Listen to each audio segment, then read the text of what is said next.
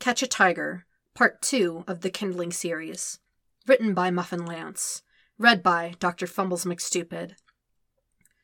With the tags Sokka and Zuko, the gang and Zuko, in which firebenders aren't immune to heat or flames, not even a little.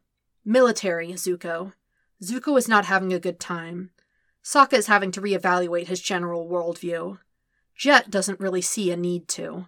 Kindling AU. Summary Guys, Aang said, I think he needs help. Jet briefly took out his mouth grass. He stared down at the injured firebender.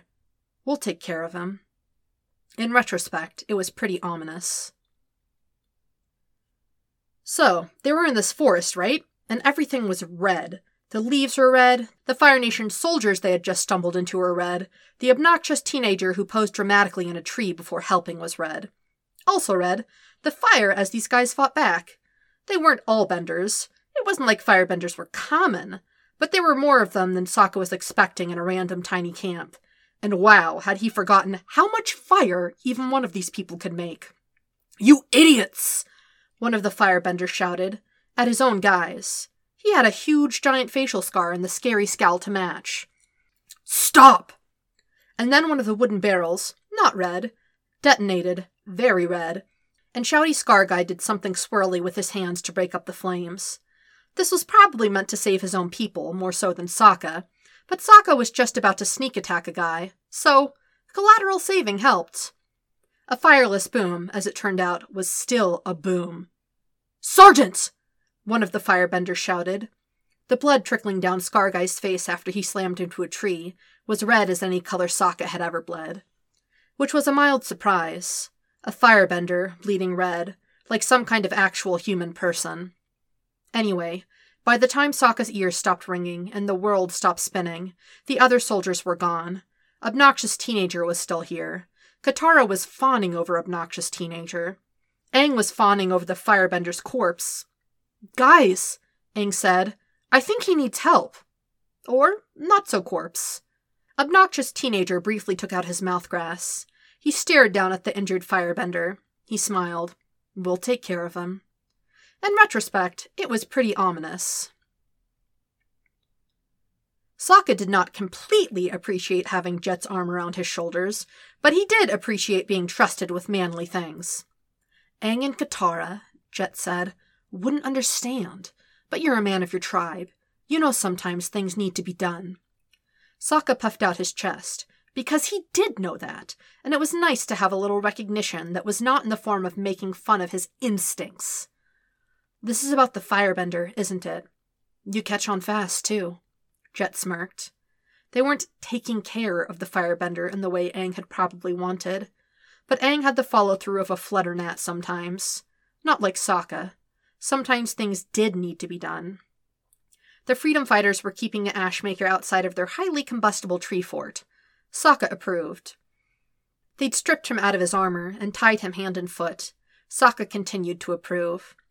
Scarguy looked a lot smaller without the armor, a lot closer to their age, Sokka neatly compartmentalized that in the same box as seal fox pups were objectively adorable, but their baby fur made for amazing mitten lining.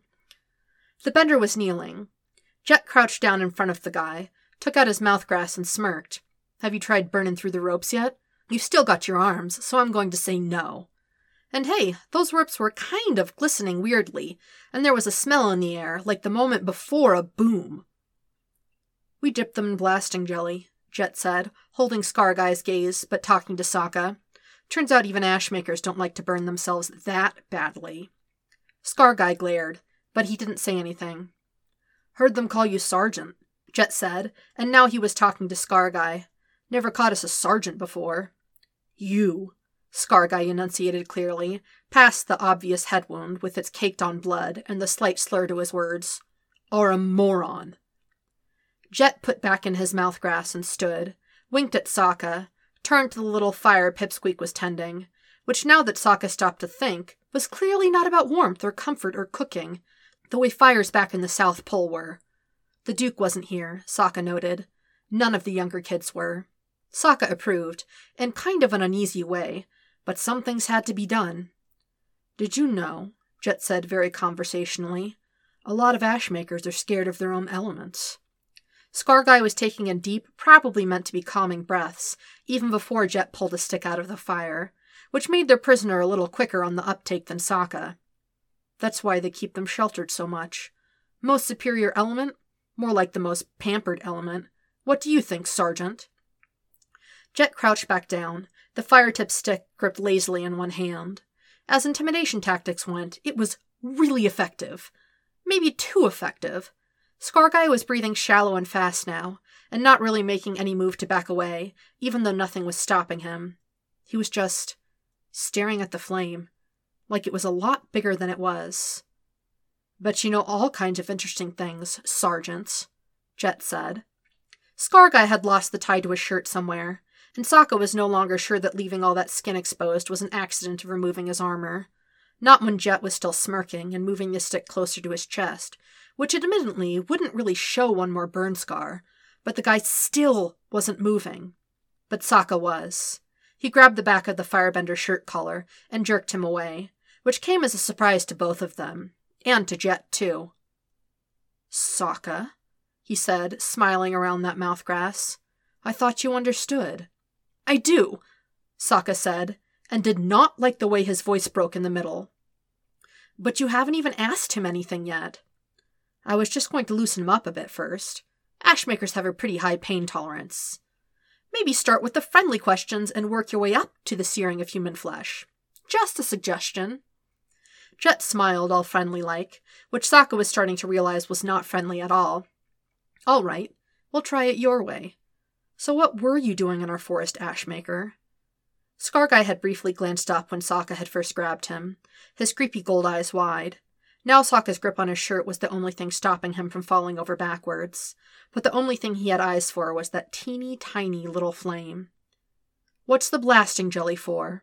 Jet continued. Sokka really wasn't sure Scarguy was listening, or hearing, for that matter.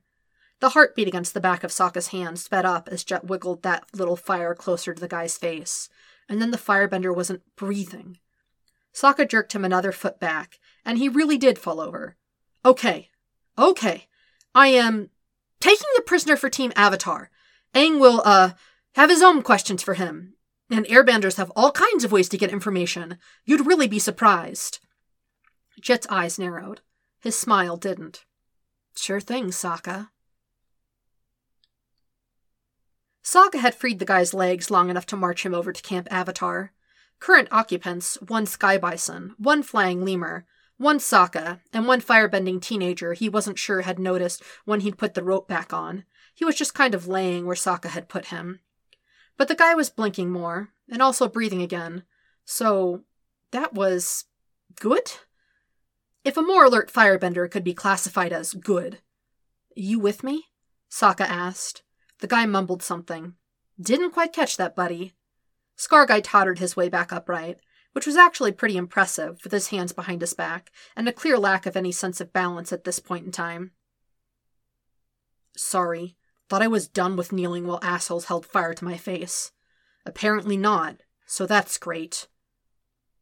Sorry. Huh. That was. Huh. Sokka tried not to be the guy who stared at the giant facial wound, but it was pretty hard not to. So you didn't fireball my own face? The Ashmaker said. And yeah, that did sound stupid now that the guy said it. But hey, the irritation seemed to be helping him focus, because a focus firebender was definitely what Sokka wanted. And would Appa please stop staring in their direction with his giant bison eyes, and he should definitely not keep shuffling closer. The last thing Sokka wanted to explain to Aang was how he'd gotten the fluffball fire shaved. What are you waiting for? Scarguy asked. Sokka stopped having a stare off with the bison. Uh, what? Killing me. What are you waiting for? The guy stared at Sokka's face for a long moment, then scoffed. You've never killed before. Yes, I have! Sokka squawked. I will have you know that I'm the premier hunter in the Southern Water Tribe. Walrus moose are a lot harder to kill than people. Wouldn't know, the guy said, holding Sokka's gaze with those predator golden eyes. I've only killed people. And that was just. that was lovely, and kind of a clear provocation when Sokka stopped to think about it. so he narrowed his eyes. And why are you trying to hurry along the killing part? I'd rather it was you than Mouthgrass Terrorist. Sokka snirked, because Mouthgrass Terrorist? Then he coughed into his hand, because he was the one in charge, okay? Why were firebenders transporting blasting jelly anyway? Because our command chain is 90% nepotism? The guy shrugged, looked away, briefly lost his train of thought when he found Momo sitting two feet from him and looking back. And really, did none of these animals have basic self preservation instincts? We were getting transported too, to our new division. Apparently, there are rebels in this forest.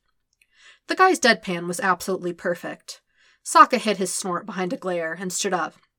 Yes, well, with regards to killing you, I fear I must consult with my companions first. They might have questions. How do airbenders get information?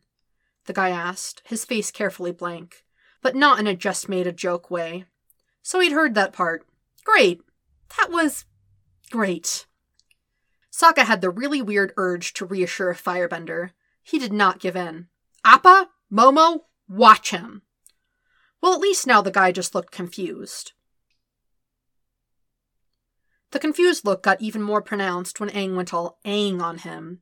Turns out you didn't need torture to get answers when you had an overly friendly 12 year old to throw at the problem. It probably helped that the problem definitely had a concussion. Hold still, Katara snapped, but more an irate mother way than the I hate you on principle one she'd started with. She was cleaning the blood off the prisoner's face and hair with a cloth. Their prisoner was wincing way more dramatically than Sokka would expect from someone with that many scars. As much as he hated to agree with Jet on anything, firebenders did have a pretty legendary pain tolerance. Allegedly. This was actually Sokka's first time meeting one that wasn't actively trying to kill him or his loved ones. Which was probably another point in the concussion's favor, because there was nothing alleged about their bloodlust. He'd seen what they'd done to the South Pole. The stories from the Earth Kingdom were the same. And judging by the age of the sky and the benders who'd gotten away, the rumor that they'd join the army as soon as possible so they could go play in places they were allowed to burn was completely true.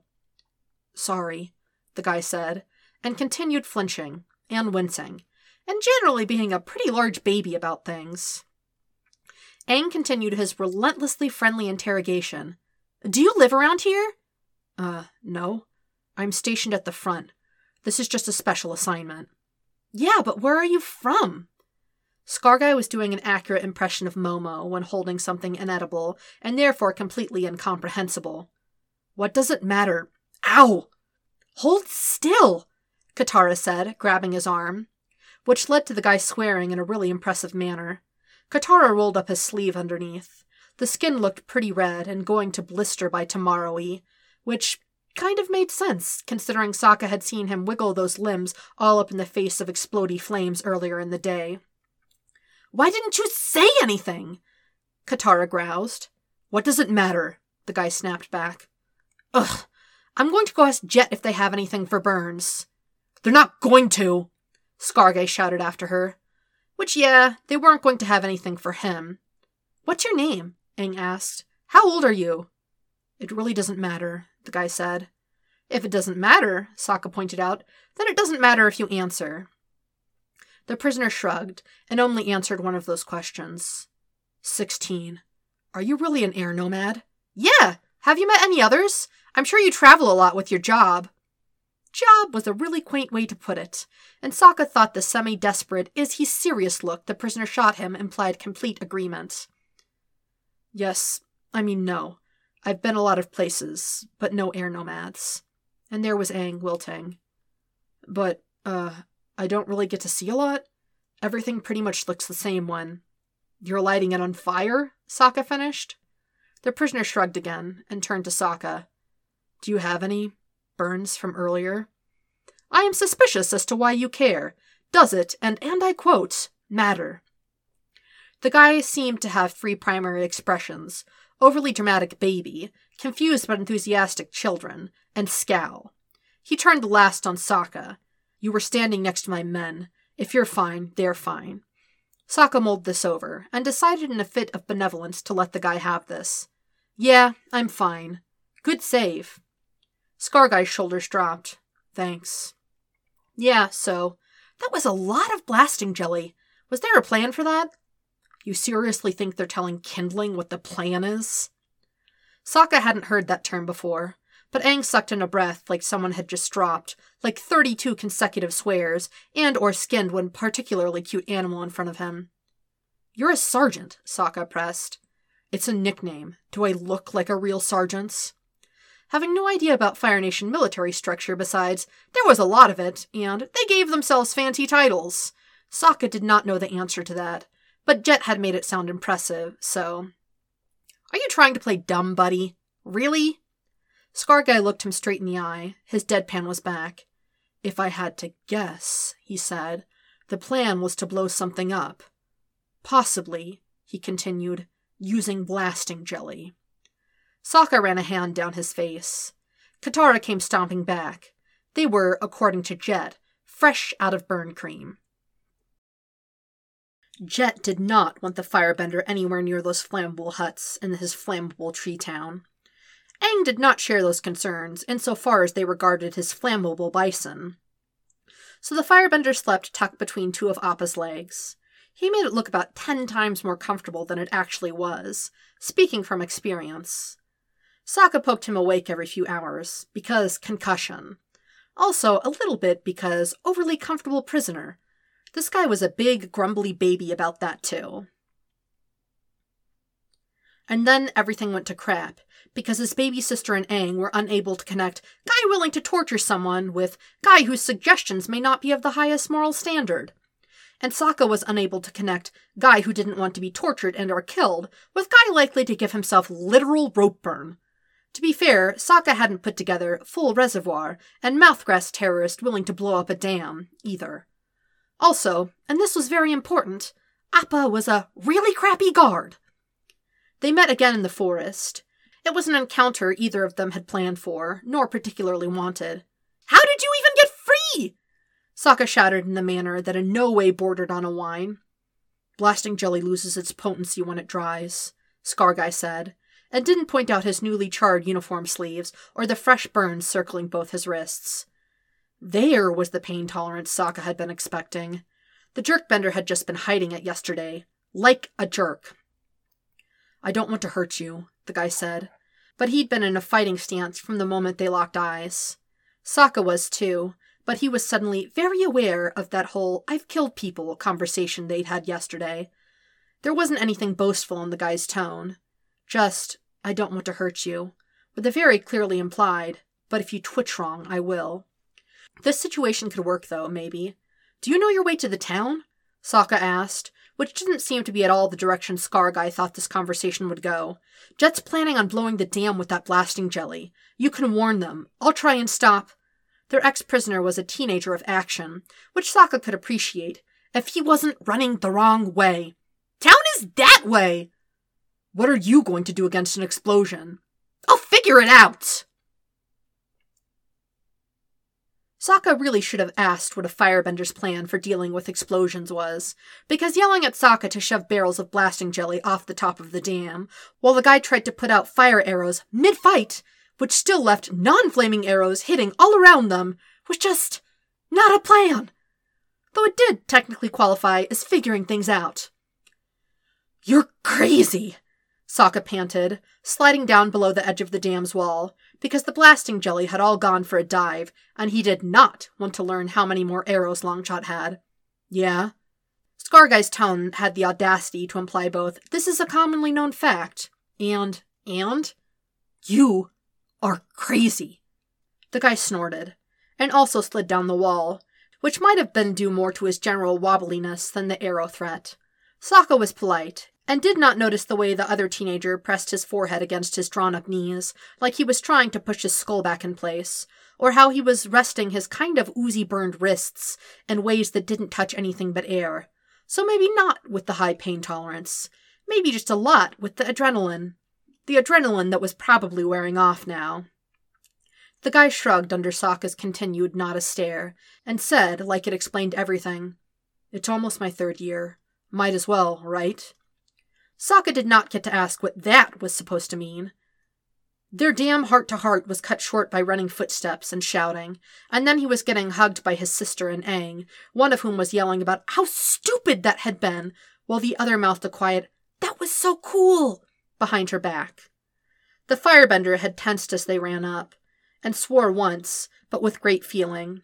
Now he was just sort of sitting there, looking like he could use another few hours sleeping on Appa, or barring that, five minutes to breathe before he did something else crazy.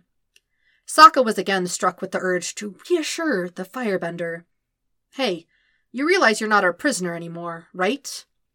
His golden eyes were still very much creepy and too bright and unnatural outside of a select class of predatory mammals and or birds. They could also get really wide. The burned one not so much, but an effort was clearly made, and Sokka respected that. What?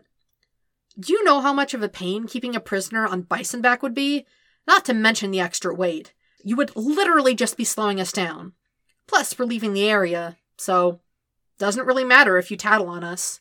Sokka said, so you can just shoo. Shoo, the guy repeated. You're just letting me go, alive, when I know your faces and I know he's the avatar. You're letting me go? You should really stop talking, buddy, Sokka advised. The firebender looked between all of them. Katara seemed vaguely offended that the guy didn't trust them. Aang seemed mildly concerned that the guy had apparently been assuming this would end with his own murder. Which was a good point, actually, because if he'd been assuming that and he'd still dropped his escape attempt to run back and help, well, apparently not every Ashmaker liked to see entire towns wiped off the map.